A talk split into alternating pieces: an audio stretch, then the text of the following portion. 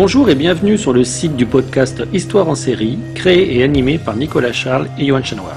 Au programme, une analyse des séries d'hier, d'aujourd'hui et de demain par les spécialistes des questions mobilisées par nos shows préférés.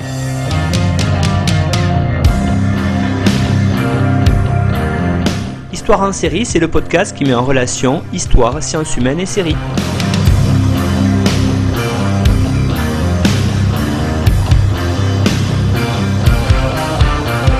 Bonjour, je m'appelle Mathis Orlandini, étudiant à Sciences Po Paris en deuxième année, et je vais vous parler de la série Deutschland 83. Donc, c'est une série allemande, sortie en 2015, qui a d'abord été diffusée aux États-Unis pendant cet été 2015, entre le 17 juin et le 5 août sur la plateforme Sundance TV. Elle a été ensuite diffusée en Allemagne à partir du 26 novembre 2015.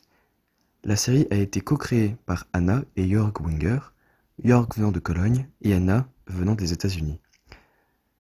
Tout au long de la série, le spectateur va suivre un homme vivant en Allemagne de l'Est en 1983 qui va être envoyé à l'Ouest par le HVA, qui est l'abréviation de deux mots allemands qui sont Hauptverwaltung Aufklärung, ce qui se traduit en français par l'administration centrale de la reconnaissance, qui appartient au ministère de la Sécurité d'État, que l'on appelle la Stasi. En effet, le personnage principal est envoyé comme espion sous couverture dans une base militaire à l'Ouest, qui est donc en collaboration avec les Américains et l'OTAN. Le but de ce podcast est d'essayer de comprendre à quel point la série Deutschland 83 représente fidèlement ou non les deux Allemagnes, ainsi que les méthodes de renseignement de l'Est, qui est un des thèmes centraux de la série. On va d'abord se concentrer sur la représentation du début des années 80, et voir comment les personnages s'inscrivent au sein des événements historiques majeurs en Allemagne à cette époque. Ensuite, on essaiera de comparer ce qui est représenté dans la série avec la réalité, et voir si la série est fidèle, ou si une partie est romantisée, tronquée, et ce, pour quelles raisons. Pour commencer, nous allons regarder les personnages qui sont pris dans ces grands faits historiques de ce début des années 80. Et tout d'abord, pour cela, nous avons besoin de regarder les marqueurs d'historicité, c'est-à-dire comment représenter l'année 83. En effet, Deutschland 83 est un récit fictif qui met en scène des personnages venant et de la RDA, République démocratique allemande, et de la RFA, République fédérale allemande. Le premier rôle de la série, au-delà de son histoire, est de faire découvrir ce début des années 80, ou de la remémorer aux personnes qui ont pu la connaître. Cela passe par différents aspects que l'on va appeler les marqueurs d'historicité. Cela correspond à l'ensemble des éléments que l'on utilise pour représenter, rappeler une certaine époque historique. Ces éléments peuvent être véridiques ou faux, mais dans ce cas-là, ils seront ancrés dans une certaine perception populaire. Pour Deutschland 83, cela passe énormément, et tout d'abord par la musique, la bande originale de la série qui reprend énormément de musique culte, de tubes qui sont sortis dans les années 80, 81, 82, 83, comme Modern Love ou China Girl de David Bowie, Boys Don't Cry de The Cure, Mad World de Tears for Fears ou encore Comey de Blondie. Cela comprend notamment des tubes anglais, mais aussi quelques titres allemands comme 99 Luftballons, qui est sorti en 83. Un autre marqueur d'historicité est l'arrivée du SIDA, qui semble encore relativement peu connu dans la série et pour lequel il n'y a encore aucun traitement. Pour rappel, le sida a été découvert en 1981 aux États-Unis. Dans la série, cela passe aussi énormément par la technologie, avec les modèles d'ordinateurs datant de cette époque. Sur cet aspect en particulier, la série joue sur la différence entre la RFA et la RDA, et leurs possibles différences technologiques. Par exemple, dans l'épisode 2, Martin, le personnage principal, doit récupérer des documents, et il s'avère qu'en réalité, tout est sur une disquette. Lorsque la Stasi la reçoit, elle n'a pas les ordinateurs adéquats pour pouvoir la lire. C'est d'ailleurs une des scènes les plus connues de la série. En effet, la caméra est comme posée sur la table, comme si le spectateur était lui-même la disquette, et tous les agents de la Stasi prennent en fait tout le cadre de la caméra, de l'image, en surplombant la caméra, scrutant la disquette, et donc le spectateur de manière assez interrogative. La scène est assez impressionnante en tant que spectateur, le fait d'avoir plus d'une dizaine de personnes regardant fixement la caméra et donc le spectateur. Un autre exemple de cette différence technologique est lorsque le personnage principal qui arrive à l'Ouest découvre des nouvelles technologies qu'il n'avait pas à l'Est, notamment dans l'épisode 3, lorsqu'il découvre le Walkman. Mais au-delà de la technologie, on retrouve quelques différences dans la représentation de la RFA et de la RDA, même si ce n'est pas des éléments flagrants à première vue. Le premier est dans l'épisode 1, lorsque Martin débarque à l'Ouest et où il va découvrir un supermarché. On y voit un supermarché immense, avec des dizaines de rayons et avec des centaines de produits alignés parfaitement sur chaque rangée. On ne nous montre pas de parallèle avec la RDA, mais en creux, c'est une comparaison entre le système capitaliste de consommation contre le modèle soviétique de l'Allemagne de l'Est, qui était à l'époque un système de rationnement, une économie de la pénurie. La différence entre les deux Allemagnes se fait aussi à travers les maisons que l'on peut voir dans la série.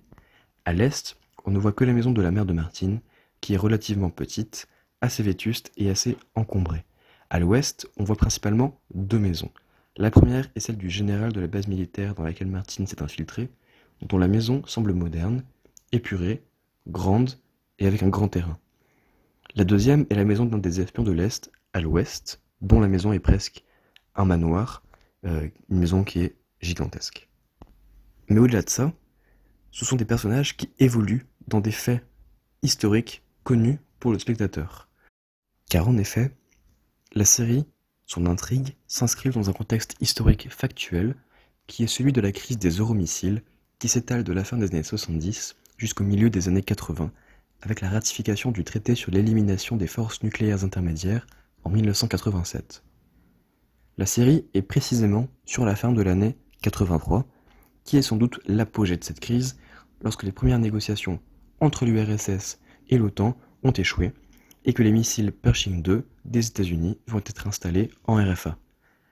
Malgré le fait que le Bundestag vote en faveur de l'installation de ces missiles et que les électeurs quelques mois plus tôt ont donné une large coalition à ces partis pro-missiles dans les élections législatives de 1983, il y a une grande inquiétude au sein de la population. Cela se traduit par de nombreux mouvements et rassemblements pour la paix, et donc contre les missiles, qui sont un des thèmes récurrents dans la série également.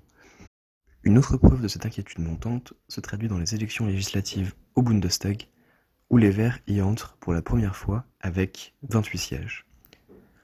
On peut dire que cette série nous présente une histoire par le bas, pour reprendre le terme d'Edward Palmer Thompson, les personnages subissent les grands événements de l'histoire. Mais ce qui est assez intéressant dans cette série, c'est comment elle arrive à articuler le récit et l'intrigue avec les vrais événements historiques. En effet, tout au long de la série, on va montrer aux spectateurs de vraies images d'archives, des discours qui montrent la réalité du conflit et de la crise. Soit les scènes sont entrecoupées d'images et de vidéos d'archives, soit ils ont recours à un procédé que je trouve particulièrement réussi. On va montrer ces archives à travers la télévision, et on voit les personnages assister en direct, voir ces éléments d'histoire par le haut. Par exemple, la première scène du premier épisode se déroule au sein des bâtiments de la mission diplomatique est-allemande à l'Ouest, donc à l'ambassade de la RDA à l'Ouest.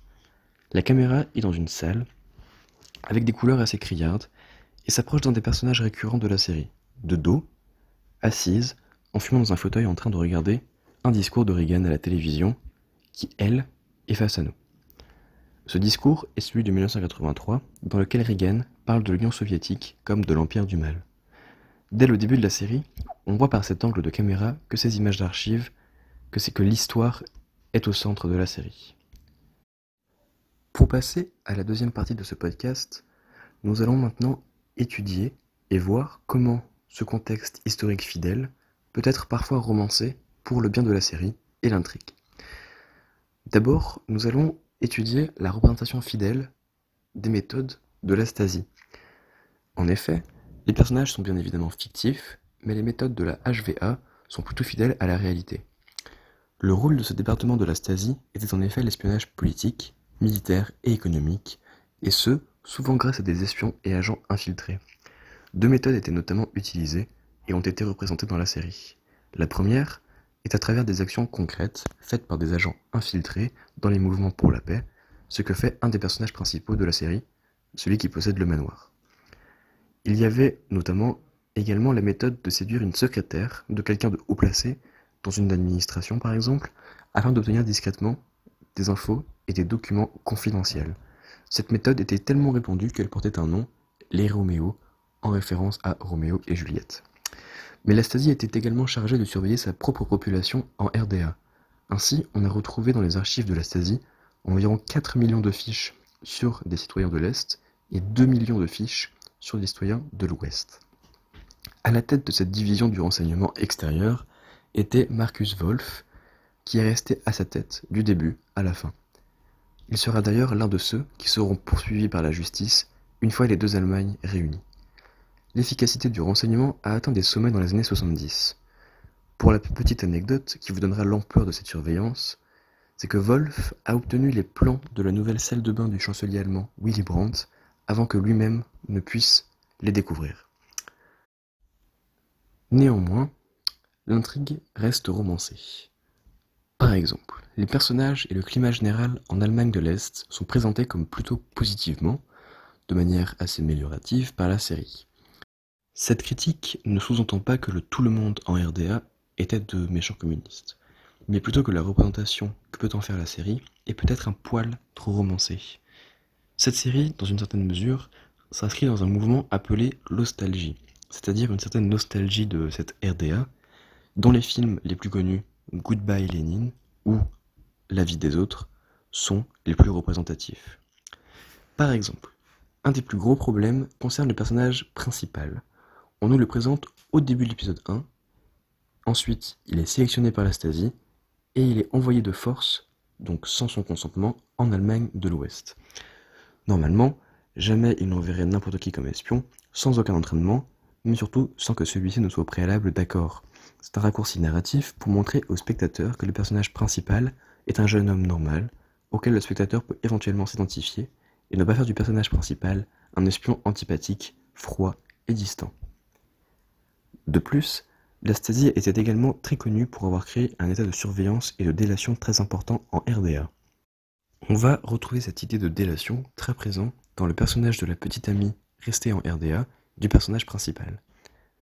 En effet, elle va y découvrir, donc chez la mère de Martine, toute une bibliothèque cachée de livres interdits en RDA, comme 1984 de George Orwell ou L'archipel du Goulag de Solzhenitsyn.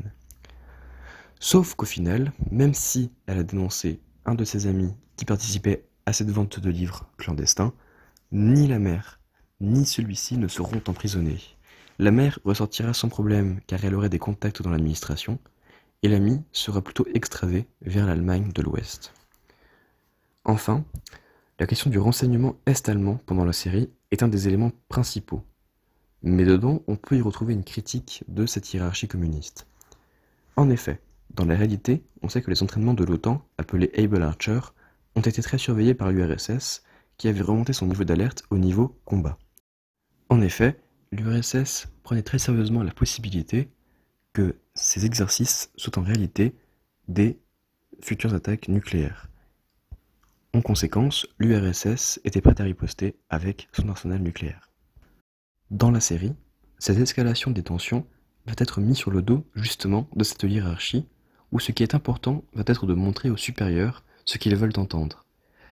Par exemple, lorsque le rapport de l'OTAN, qui était contenu sur la disquette, est traduit, il conclut que jamais l'Occident ne frapperait avec des frappes nucléaires l'URSS, car ce serait du suicide. Dans la traduction qui en est faite par les agents de la Stasi, ils enlèvent tout bonnement cette partie. Et en conséquence, malgré que le personnage principal le répète qu'Able Archer n'est qu'un exercice, ils sont prêts à envoyer des missiles en prévention. Dans toute la série, ils sont presque en train de s'auto-convaincre de leur position.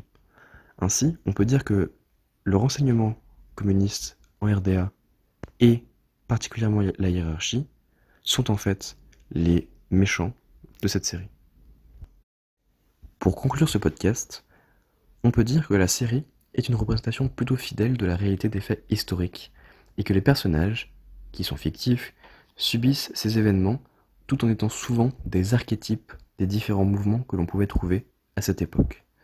Néanmoins, certains aspects restent romancés pour créer une intrigue à la série et des personnages auxquels le spectateur peut s'identifier et s'attacher. Ainsi, on peut dire que l'histoire est dans cette série plutôt un contexte, si ce n'est même le sujet principal de la série. Pour finir ce podcast, je voudrais donner mon avis personnel et dire que j'ai découvert cette série pour ce travail, mais que j'ai bien aimé cette série et que cela m'a donné envie de revoir la suite, donc c'est-à-dire les deux saisons suivantes qui ont été faites, Deutschland 86 sur l'année 86 et Deutschland 89 sur l'année 89. Merci beaucoup et au revoir.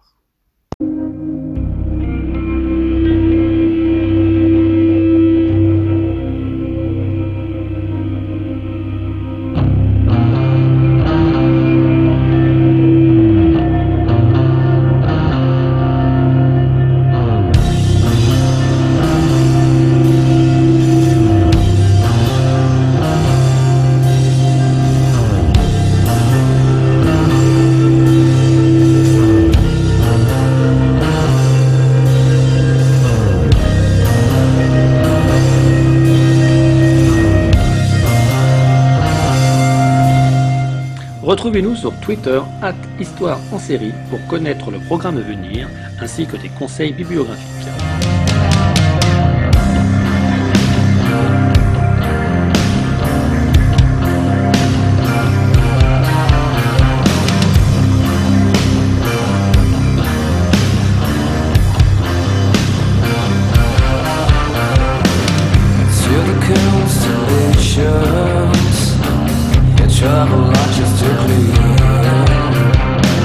Such a beautiful blow, and it bubbles like your body is strangely animal.